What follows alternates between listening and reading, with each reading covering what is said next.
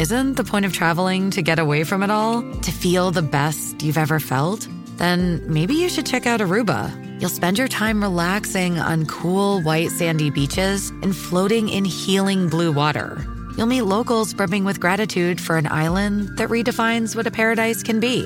When your trip comes to an end, you won't need another vacation because you just had the vacation. That's the Aruba effect. Plan your trip at aruba.com.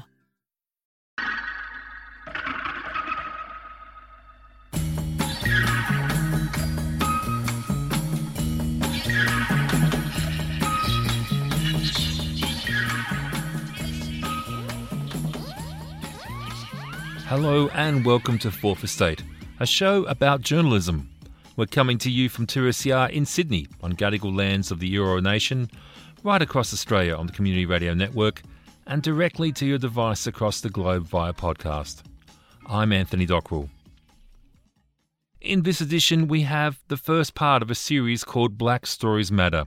The series is an important look at how the media has covered Aboriginal stories over the last 45 years and asks the important question Has our media failed to represent Aboriginal people fairly?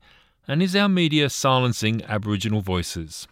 Our talk in this edition is titled Does the Media Fail Aboriginal Political Aspirations? Our speakers are Professor Stan Grant from Charles Sturt University.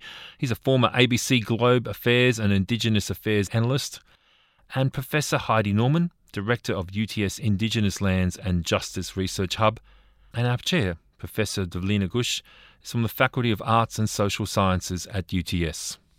I will start by asking Heidi to talk about that amazing book. Please, if you could start off. Thanks, Devleena. As you know, this is a first in a series of four where we, over the four seminars, will will be bringing a critical lens to how the media represents Aboriginal political aspirations. As Susan framed this discussion, we and Amy Thomas, who worked with me on the book, as we thought about this seminar series, one of the critical points that emerges is that Black Lives Matters, or as this we've kind of reframed this slightly to think about Black Stories Matters, the Black Lives Matters movement, which is in part a response to state sanctioned murderous violence in the US, and then as that movement flows has flowed across the globe with some local uptake and local reshaping. The position there is the role of of the state in sanctioned violence. And so we are pivoting this slightly because I think the Black Lives Matters movement has gained great traction, even though it's been an issue, an identified issue, and there's been organisation for more than a decade in Australia, at least for many decades, in response to black deaths in custody, say. But what the BLM movement in gaining traction now highlights critical points about the racial, cultural, ethnic, de- social, and economic stratification in settler societies.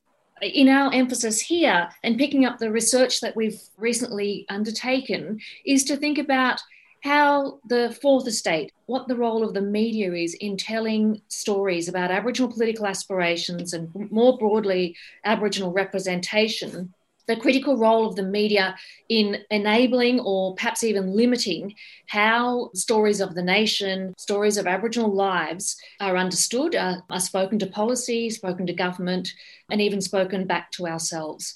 Through this series, we want to make an intervention. We want to put out some challenges to the media and um, indeed to policy officers and and um, to all of us to think about, you know, what are these stories? How can they be told differently? the book. It came out earlier this year. The title is Does the Media Fail Aboriginal Political Aspirations? And in this work, we undertook a fairly clinical study of 45 years of newsprint media coverage of what we identified as 11 key moments. So we started in 1972 with the Larrakia petition in Darwin and the case studies that concluded with the Uluru Statement from the Heart in 2017 the methodology we brought to this was to look at 10 newsprint articles. So we can find our study to newsprint articles within the day before or the days after these particular moments. And what our thinking here was that we confined our study to print media because that allowed a consistent methodology across each of the case studies. Um, we brought together a, a, team of mostly Aboriginal scholars and practitioners, and we had advisors on board like Professor Andrew Jakubowicz, who's worked in the field of racism in the media over many decades, some young scholars, practitioners, um, journalists working in the field this study was funded by the New South Wales Department of Aboriginal Affairs. And the argument that they made in supporting this research is that their objective is to inform broader policy transformations. The policy transformation that Aboriginal Affairs in New South Wales have announced is to fundamentally change the relationship between the government and Aboriginal peoples from one that began as unilateral to one of bilateralism or multilateralism. Sounds a bit wordy, but we might also think about how this relationship between Aboriginal people and government is undergoing some transitional shift that takes a form in Victoria through treaty. There's treaty conversations unfolding in Queensland and the Northern Territory. That's how this work fits within that broader agenda, kind of has a subtle import, if you like. And it's thinking if big change is set to be made, how is that change possible? And how are the stories that the media tell about Aboriginal political aspirations enabled or limited? And if there is big structural change to be made, how can we ensure the media is part of this story and able to comprehend this big change? And part of our argument that we've developed in the work is that the media convey to the wider society narratives that explain the daily interactions between Aboriginal people and government.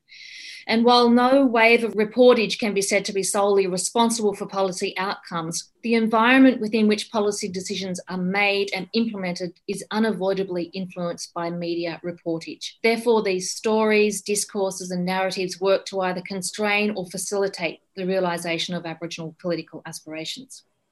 What we argued in the work is that a sensitive appreciation of Aboriginal standpoints in agreement making is necessarily influenced by public discourses and deeper narratives about Aboriginal agency. These narratives and are created, circulated, and negotiated in great part through the mass media and more re- recently through social media. Yet, what we found in this work, and as journalist Jeff McMullen has flagged, is a matrix of negativity and a deeply troubling fatalism often characterises the discussion of Aboriginal political aspirations. We're saying that breaking through these boundaries requires a proactive consideration of how re- media reporting understands, interprets, and communicates Aboriginal agency and self determination back at Aboriginal people and outwardly to government and other stakeholders.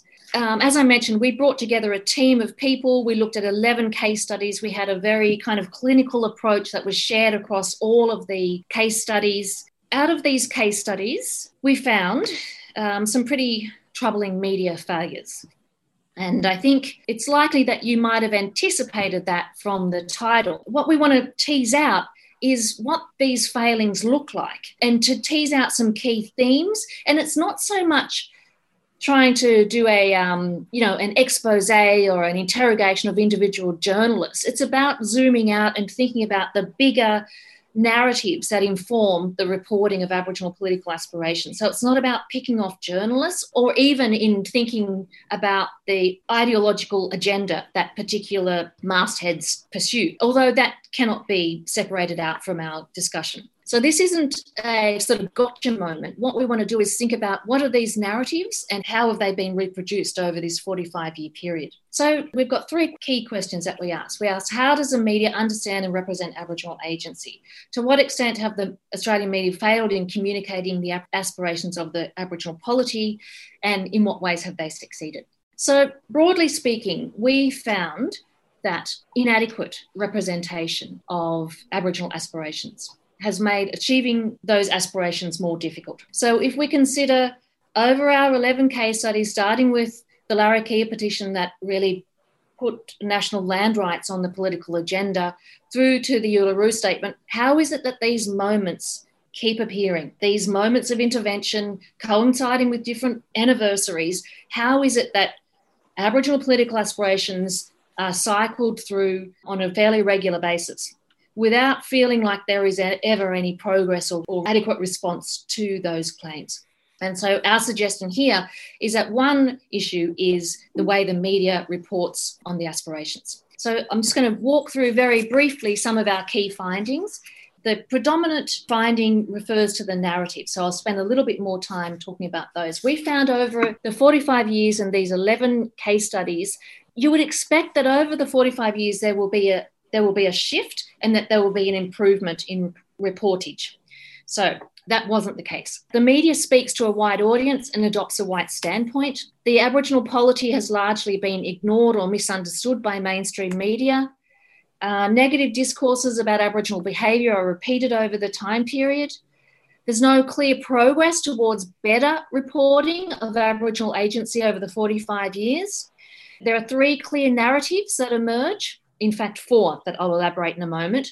And we refer to these narratives as white mastery, irreconciliation, subordination, and um, treaty or sovereignty narratives. And another observation, uh, finding, is that the Aboriginal polity has increased its engagement with the media. So, over the 45 years, we found none of the 90 articles that we looked at were authored by an Aboriginal journalist. There were a few opinion pieces, um, certainly in the last 20 years, of um, Aboriginal journalists covering Aboriginal stories. We found, to our knowledge, none, no coverage. Now, let me just elaborate these three narratives just um, briefly. When we refer to white mastery, the narrative there is, and pardon the crudeness of this account, it's a story from a white perspective that says, We won, you lost. That is the end of the story. There is no more negotiation to take place.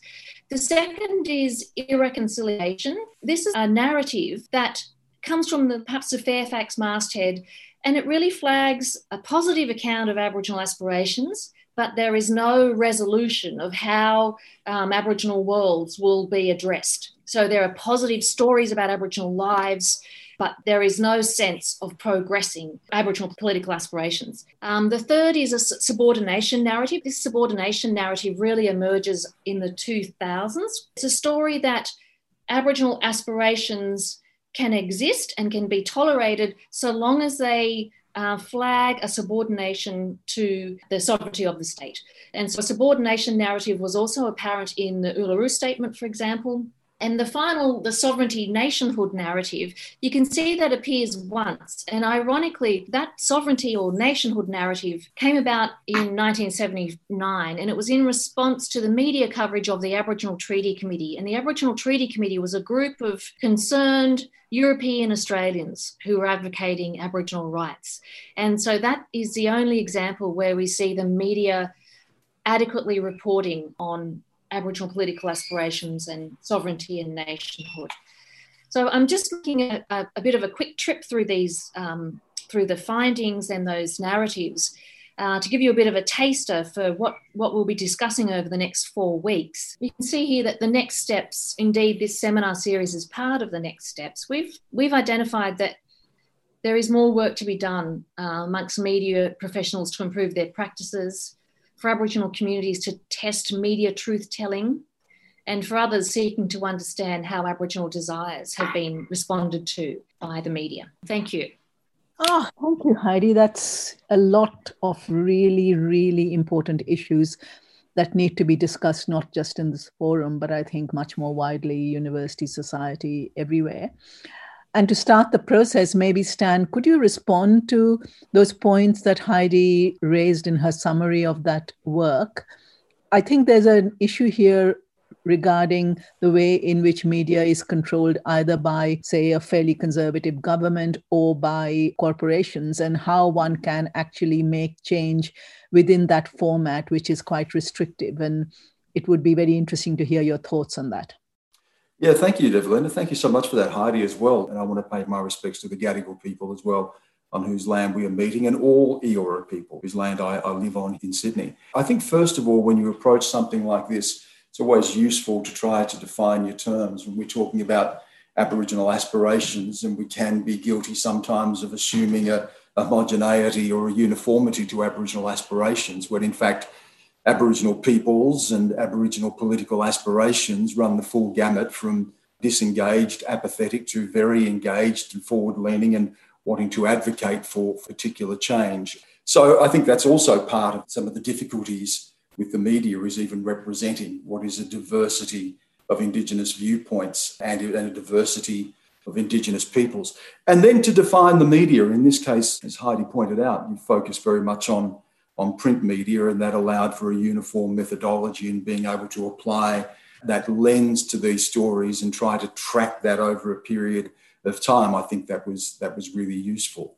And when we talk about media, of course, it's a much more cluttered and congested landscape today, and uh, social media has certainly changed the nature of the flow of information and put the capacity to engage in that space into the hands of people through Facebook and Twitter and, and other ways of being able to engage directly and bypassing the more standard conservative legacy media. And then, of course, there is the media's role itself. And, you know, the assumption that the media is, is failing Aboriginal aspirations assumes that the media is there to represent Aboriginal aspirations or to advocate for Aboriginal aspirations. And that certainly hasn't been my experience. In fact, you could broaden that and say, you know, does the media advocate or is the media failing political aspirations of Australians in general? Um, and I think that's something to look at. Um, the media is really driven by two things it's driven by crisis and it's driven by conflict. You know, you could be graduating you know, 200 Indigenous students from university right now, today, and there may be an Aboriginal protest involving 50 people, and the protest will be on television. So the media is driven to crisis, the media is driven to conflict. The media doesn't see its role um, in being there to advocate for, represent any political aspirations, let alone Aboriginal political aspirations. And then, of course, there is the diversity of Aboriginal political aspirations uh, as well to factor into that. Broadly, I would say you've been really correct in identifying where those broad themes are, and certainly irreconciliation. That idea that there may be a lip service to Aboriginal people's aspirations for self determination, um, for more political representation, but a failure to actually achieve that, an understanding of Aboriginal suffering or Aboriginal injustice or disadvantage, but a failure to connect that to broader political aspirations. I think that's that's an overwhelming trend. The white mastery narrative, again, that's really prevalent, I think, and it's it's probably a reflection of a broader attitude you may find politically in Australia. And I think we saw that around Mabo, but we, we saw that a little bit with the Uluru Statement from the Heart, that there was a political decision made that Indigenous aspirations for greater representation within Australia's constitution was somehow an attack on Australian liberalism, and Australian liberalism being defined as being something that is a British inheritance, that is a neutral political space, that no other group can have rights that other people in the country can't have. It's a very narrow framing of liberalism. Um, it's a very misleading framing of liberalism. It is a white European triumphalist framing of liberalism. And in this case, it was applied to knock the whole idea of the Uluru Statement and an Aboriginal voice in the Constitution off the agenda. So, look, I, I think you've really identified some of the, the problems, the broad narratives. You've identified the areas where Aboriginal people's political aspirations are frustrated by a media that doesn't see that as its role or is driven to crisis and conflict, is about creating more division than it is about actually illuminating issues. And you've identified, I think, a real friction in how those aspirations can be better portrayed, how we can achieve uh, greater aspirations for political representation and justice with a media landscape that is still overwhelmingly, as we saw with the Media Diversity Australia report just yesterday, overwhelmingly white, European, Anglo, and not particularly engaged with these issues or of a mind to be introspective about how they represent these issues. That was really interesting. I mean, I just listening to both of you, it struck me that how much of what you say is so relevant globally. You know, I come to this from the plight of Indigenous people in India. And what strikes me is that the way in which media works in India is also extremely similar because the media landscape is similar. So you have the government owned media, which, if the government is benign, may present some indigenous points of view. And the corporate media represents a kind of corporate point of view. and certainly in India, as in Australia, um, where there is a l- large amount of uh, land and especially resource extraction, indigenous points of view get completely obliterated, really, and not even elided. They get obliterated what's often struck me and we've talked about this uh, with heidi often is that there are global issues here and you know we some ways need to build a kind of global movement because our strength has to be in our, our numbers and our solidarities and so on. And historically as well, I mean, if you look at the way in which the British took over land in India in the late 1790s, and you look at the Terra Nullius judgment, you're actually sort of amazed by the similarities in those processes. I mean, the colonial archives circulate. I mean, the British colonized India, they colonized Australia, various other places, and their archives of colonization actually circulate in the colonies. And that's a really kind of important way of making those global connections. I would also be kind of interested in thinking about some of the questions first that we can go to, and then maybe I can ask a couple of questions to both uh, Heidi and, and Stan if there's time. So we've got quite a few questions. So this is a question for Stan how can there be a change in expanding editorial viewpoints in all media? And a question which is related to it, I think, was a disparity of views identified between what, how the public media reports on Aboriginal issues compared to the corporate media? Stan, would you um, have a response to those two related questions? Yeah, I could probably answer the first one. Heidi might be better in terms of answering what the methodology was and how it was applied in this case to these stories in, in this report. But but in terms of how you bring about that change, well, part of it is is changing the nature of power structures, I think, of the media, as we saw with the Media Diversity Australia report, where every single news director, head of news at all of the the major networks in Australia are white Australian men. When you have a situation at the ABC, for instance, where the head of news is white, the supervising producers and executive producers of almost every single program are white, every foreign correspondent is white, the host of the drum of 7.30 of q&a of insiders are white you know you could just go on and on and on um, there is clearly a failure there and i'm talking about our, our public broadcaster as opposed to our commercial broadcasters I mean, commercial broadcasters, it's their money, they, they can do what, what they like, I suppose. But in the public broadcaster, where you have a higher expectation that they would be open to that greater level of diversity and introspection about where they're failing and how they're failing. I think there's been a stubbornness to embrace any sort of reform or to introduce more diversity, particularly into the power structures. Um, they're 20, 30 years behind the rest of the world. You know, I worked for CNN for many years, and it was an extraordinarily diverse organisation. Senior roles occupied by people from a whole range of different backgrounds, and we all brought that to the editorial process. We all brought our life experiences, we all brought our political opinions and attitudes, and it all went into the mix, and it made for a more dynamic, a more vibrant, a more interesting editorial discussion that I think was reflected more broadly on the types of stories we did and, and how we approached doing those stories. There is a uniformity here, still driven by a European hegemony that dominates the editorial process. It dominates the editorial decision making, how stories are done, who does them, how they're represented. And I think, particularly when you find with Indigenous stories and you're dealing with people who have had limited or no experience directly with Indigenous people, who haven't really turned their minds to trying to understand the issues at play when you're reporting on Indigenous people in Australia, then clearly there is just not the depth of knowledge, understanding, or commitment to improving or increasing that knowledge and understanding. And it leads to poorer coverage. That's what it leads to. It leads to less interesting coverage. Now, I think if I look at outside of the public broadcaster and commercial television in Australia, coverage of Indigenous issues is, is non existent. Um, it's driven purely by crisis or conflict. There'll be a, a, coverage on an Australia Day march, or if there was a, a Black Lives Matter protest, they'd be focusing on who got arrested or was there any violence or, you know, what laws were being broken rather than the substance of the issues that people are protesting about.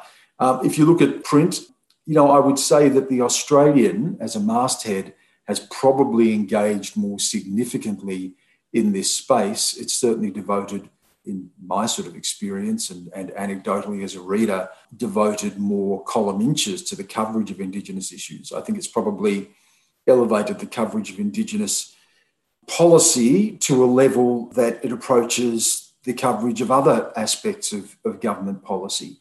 But there is undoubtedly, at a place like the Australian, a particular framework. And the framework is that, you know, anything that sits outside of what they see as being Australian liberal democratic values as they define them is seen as being something that is illegitimate. So while there may be broad coverage, it doesn't necessarily lead to more illumination. It may, in fact, lead to hardening attitudes or to reinforcing stereotype or to a sense that Aboriginal aspirations, political aspirations for things like sovereignty, um, recognition, are seen as being illegitimate or even hostile to Australian liberal democracy. So it's, it's very difficult. It's difficult philosophically, it's difficult editorially, it's difficult in terms of, of resources, it's very difficult in terms of personnel to try to get coverage of something with any depth or meaning, particularly an issue that presents an existential crisis to Australia and Australia's sense of legitimacy. An issue that is so important,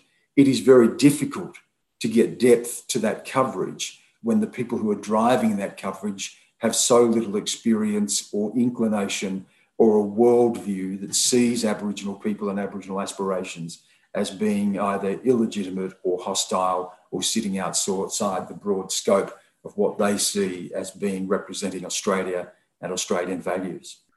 Thanks, Dan. That's very useful. Heidi, I think there's a question here which is quite interesting. The question is Could you speak to the definition of media or different modes of media circulation? In particular, do you have a sense of how the diaspora media, ethnic media, has reported on Aboriginal political aspirations over time and how the inter- international media has reported these aspirations and how do they compare? That's a good question. I think someone should um, dedicate their PhD to that project. yes, I thought that was a PhD topic there. What I can say, just without sort of um, getting too off topic, for this work, we confined our um, study, so those 10 articles per case study, to print media and in Australia.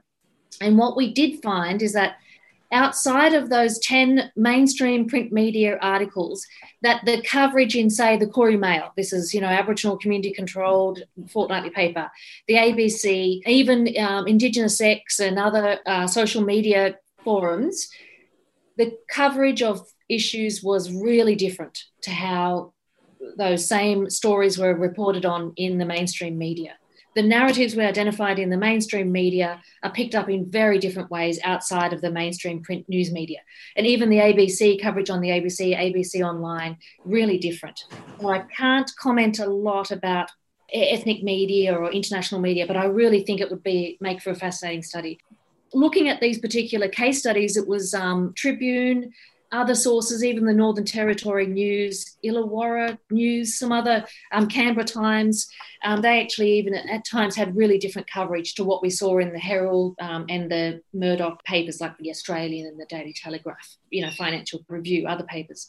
But I think it would make a somebody should somebody should do that work. Now, just a small point is I can actually literally say that having followed the media in India, the only time I've really seen Aboriginal aspirations come to the fore is uh, with the Adani case. Uh, and that's because Adani is an Indian corporation. So all of a sudden, there's a certain amount of interest in what's happening and what's going on and so on. But beyond that, no, because media is actually about power. You know, who has the power to listen? Listen, as in listen to make a difference, not just listen just because somebody's talking. Okay, more questions. Maybe Stan, you can go first. I read yesterday uh, regarding poor media employment representation or diversity compared to white Anglo Celtic domination, that we hire who applies. That is suggesting that, say, Aboriginal people are not applying for media jobs. That's probably a reflection of how welcome people of diverse backgrounds, and not just talking about Indigenous people, that people of diverse backgrounds may feel that they may feel in applying for these positions that, you know, they're unlikely to be successful or they're likely to go into an environment that they may find unwelcoming or even hostile. So that may be a factor. There may be, um, you know, a deterrence right at the start from people who just simply don't want to engage with that. It's a lazy argument because if you want to find people, if you want to encourage people to apply, then you will. It's a self perpetuating thing in Australia. White news bosses, executives are interviewing white candidates and appointing white candidates. Uh, beyond that, there has been a failure to nurture and develop the careers of people of a non-white background. You know, I worked for, I first worked for the ABC more than 30 years ago. I was fortunate, I think, that um, I came into the organisation outside of what was seen as an Aboriginal identified trainee program. I'd already studied and I'd already um, completed a, a, journalism cadetship in a commercial media, first at the Canberra Times and later at Macquarie Radio. So I came into the ABC having earned my stripes, if you like. And I saw other Indigenous people who came into the organisation through identified Aboriginal traineeship programs or cadetship programs. And there was no commitment beyond ticking the box and getting those, those numbers. There was no commitment um, to developing their careers in the same way the careers of their contemporaries, their peers. And as a result, young Aboriginal um, potential journalists clearly grew frustrated and drifted away from the profession. Some of them very notable in other walks of life today, in politics and also in, um, in acting, because they, they chose to pursue other careers because they didn't see that they were going to get the career development and opportunities in journalism. So the ABC, as an, as an example, has been bringing Indigenous people into the organisation for over 30 years. And it was only about 18 months ago, two years ago, that the first Indigenous person at the ABC, Bridget Brennan, um, was appointed as a foreign correspondent. I'd been a foreign correspondent for the Seven Network 20 years before that. And I chose to leave the ABC and pursue a career elsewhere. I went to work for CNN, and again, a diverse organization where what I was and my particular identity or racial or ethnic background was not going to be an impediment to my career success. It was driven by by other factors, um, your competence, your excellence, you know, and so on. So, in, in terms of encouraging people into the organization and changing, until there is a real commitment and structural change, until the people making the decisions are not going to be looking in the mirror when they hire someone, are not going to be looking for people who reflect who they are or reflect their worldview, there is not going to be change. And we'll have the lazy excuses that they just don't apply or they're not interested in these careers, or when in fact, um, people often feel as if they're not going to be welcome or they're not going to have the, the type of career advancement that they may find in, in other walks of life. So we're 20 or 30 years behind where the rest of the world is on this, and it's, um, it's an inexcusable situation. I agree. I think we have uh, time for just one more question. And this one I will give first to Heidi, though Stan, please come in um, when if you feel you have something to add. Uh, it says, is the critical debate whether Indigenous sovereignty deserves recognition versus the post-race idea that all Australian citizens are equal and we should be colorblind? I'll pick that question or the sort of identification of attention, if you like, in relation to the, the media coverage of the Uluru Statement from the Heart. So it, it's a chapter. So I'm just looking at a couple of pages of, from the study. And again, keeping in mind that the purpose of this work is to think about how the media covered this event, how the media covered this as one example of Aboriginal political aspirations. Before the Uluru Statement from the Heart was read out, it was delivered to the people. So all of the other case studies we've looked at, many of them, petitions and um, other moments, are delivered to politicians. So the Larrakia petition was to the Crown, to um, the Princess the Uluru Statement was delivered to the people, which is a really significant shift in, of political strategy. Before the statement was read to the people, the Australian's Greg Sheridan, he sounded a note of caution. He's already anticipating that Aboriginal people will put forward proposals for constitutional recognition that will have no chance of success and therefore, for practical reasons, appear doomed. And then he goes on to say that constitutional recognition is a quote, bad in principle because it would create two classes of citizens he goes on to rail against the failings of liberalism to counter the campaign of identity politics. So this is the, this is an ideological position, if you like, that the Australian fairly relentlessly pursues. And Aboriginal affairs is a real battleground for this issue to play out. That's sort of what that question is going to. But moving on, and this is a bit truncated, when the Uluru Statement was read to the people, in a way, I would argue it second guessed and navigated around that kind of critique that the Australian already has got fired up in the cannon to roll out. And what the Uluru Statement from the Heart did was it avoided all of the language about recognition. It spoke about the recognition of Aboriginal sovereignty as being complementary to or side by side the sovereignty of the state. So it already positions those Aboriginal aspirations, as they were contained in that statement, as subordinate or at the least running parallel to the sovereignty of the state. So I would argue that there was some absolute political strategy genius in how the Uluru Statement was framed, the kind of political aspirations, how they were communicated to the public, and how they were shaped and framed. The other thing I want to encourage us to think about is that the convention was held in a locale that was relatively isolatable. And so journalists were there reporting from within Aboriginal worlds. So the journalists, possibly for the first time that I can think of, other than, say, being at the New South Wales Aboriginal Rugby League knockout, were part of Aboriginal worlds and therefore were imagining a world, even just for a few days, that were from an Aboriginal standpoint. And I think the reporting of the Uluru Statement from the Heart from the journalists who were there at that camp is really different because of that.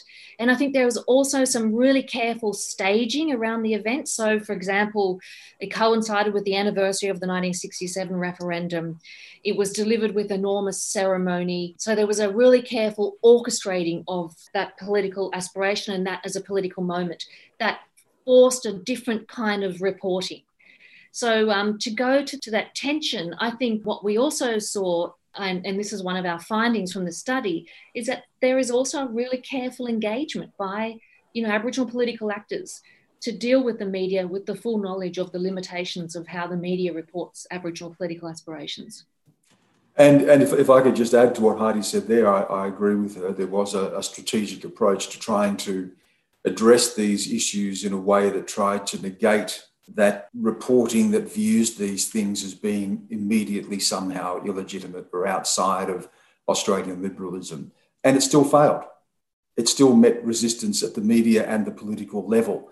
In retrospect, you may argue that it's actually done some damage because, in trying to reach that compromise, in trying to negate those issues, the bar has been lowered even further. You know, where, where left is there for Indigenous people to compromise when an inherently compromised um, statement, a statement that was designed to try to speak directly to the people and avoid this type of ideological cul-de-sac, has still failed. And I think it goes to something that's probably encapsulates both the media and our politics. It's not so much a failure of the media to represent Aboriginal political aspirations. It is a failure of Australia and the idea of Australia and what how Australia views political liberalism. And that it is a, a white mastery liberalism, it is a European triumphalist liberalism. The idea that you can declare that anything that establishes two categories of Australians is just unbelievably blind to the history of this country, where there have always been subcategories of Australians, that Indigenous people's history is being excluded uh, and segregated and having a much more contingent idea of citizenship than other Australians. It's also blind to the fact that we now have within our legal and political structures, via the Mabo case, native title, a range of other policy areas, an acknowledgement that there are enduring rights that Indigenous people have that sit within our political liberalism. And the sky hasn't fallen. In fact, you could argue that, you know, that for all those innovations that They've probably failed Aboriginal people more than they've actually diminished the Liberal state. So it's, it's a failure of imagination. It's a failure of the potential of Australian liberalism. It's a, it's a one size fits all liberalism that does not work with a pluralistic world and a world in which people of different backgrounds are making ethical claims on the state that should be compatible with our liberalism. And once again, it sends Aboriginal people back to the drawing board to come back with another compromise as the process is underway now in the face of this obstinate refusal to accept Aboriginal claims for rightful political representation and recognition, to accept those claims as being somehow consistent with Australian liberalism. It's a failure of liberalism and a failure of imagination at a national level. And that, I think, we see reflected in this media coverage that ultimately fails to illuminate or to enlarge the conversation that we have around getting beyond this ideological roadblock. Thank you so much. I think we've almost finished. I mean, and I mean, for me to, I'm not going to sum up any of these really complex and fascinating arguments that both Heidi and Stan have put forward, except to say that in that last bit where both of you touched on this, there is here a real distance between worldview, worldviews. I mean, the idea of post Enlightenment philosophy that there is one possible way in which the world can function, which is the kind of European philosophical way, and that we have nothing to learn from other life worlds, other knowledges, in the face of massive climate change, in the face of pandemics, in the face of the various failures of capitalism, I think that in itself is absolutely just uh, dumbfounding. Um, the refusal to acknowledge that huge portions of the globe may have other ways of living, not perfect ways of living, not uh, ways of living or life worlds that can't be criticized, but different ways of thinking about society, themselves, the world, the environment. Which, which, which, De- De- Devleena, if, if, if, I could just come in there, you're making a really good point. Um, these people who are meant to be the great defenders of liberalism are actually failing their own creed. Exactly. Because this, this idea that, that political liberalism ended with John Stuart Mill and John Locke, that it ended in 17th, 18th century Enlightenment thinkers, is blind to all of the innovative work around political liberalism from 20th century thinkers like John Rawls and others um, Will Kymlicka and others who've enlarged the idea of what political liberalism is. So it's a failure of their own creed to the detriment of us, and I would also argue to the detriment of the country. The detriment, I mean, it's one of the things that Frantz Fanon once said is that colonialism makes both sides of the equation sick. And I think that is really true. And maybe that's a bit of a depressing, but a good way to end this with my absolutely sincere thanks to the both of you. I just want to say thank you to Heidi and others who worked on, on the report. Um, it's really important work, and thank you to UTS for organising um, this week. It's an important conversation to have, and, uh, and thanks for inviting me. Thank you very much. Thanks, Dan. You've been listening to an edited version of Black Stories Matter, a four part series from the Indigenous Land and Justice Research Hub, Centre for the Advancement of Indigenous Knowledge, and the Faculty of Arts and Social Science at UTS. And the speakers were Professor Stan Grant, Professor Heidi Norman, and Professor Devleena Ghosh. And thank you to Impact Studios for their production work and sharing of the audio. And thank you to listening to Fourth Estate. This edition was recorded at the studios of 2SER and heard across the country on the Community Radio Network. Fourth Estate is produced with the assistance of the Community Broadcasting Foundation. Thanks to the Foundation for their continuing support. And make sure you subscribe to Fourth Estate on your favourite podcasting app. And we'll be back with more next week. But in the meantime, you can stay in touch with us on Twitter. Our handle is Fourth Estate AU. My name is Anthony Dockrell. Thanks for listening.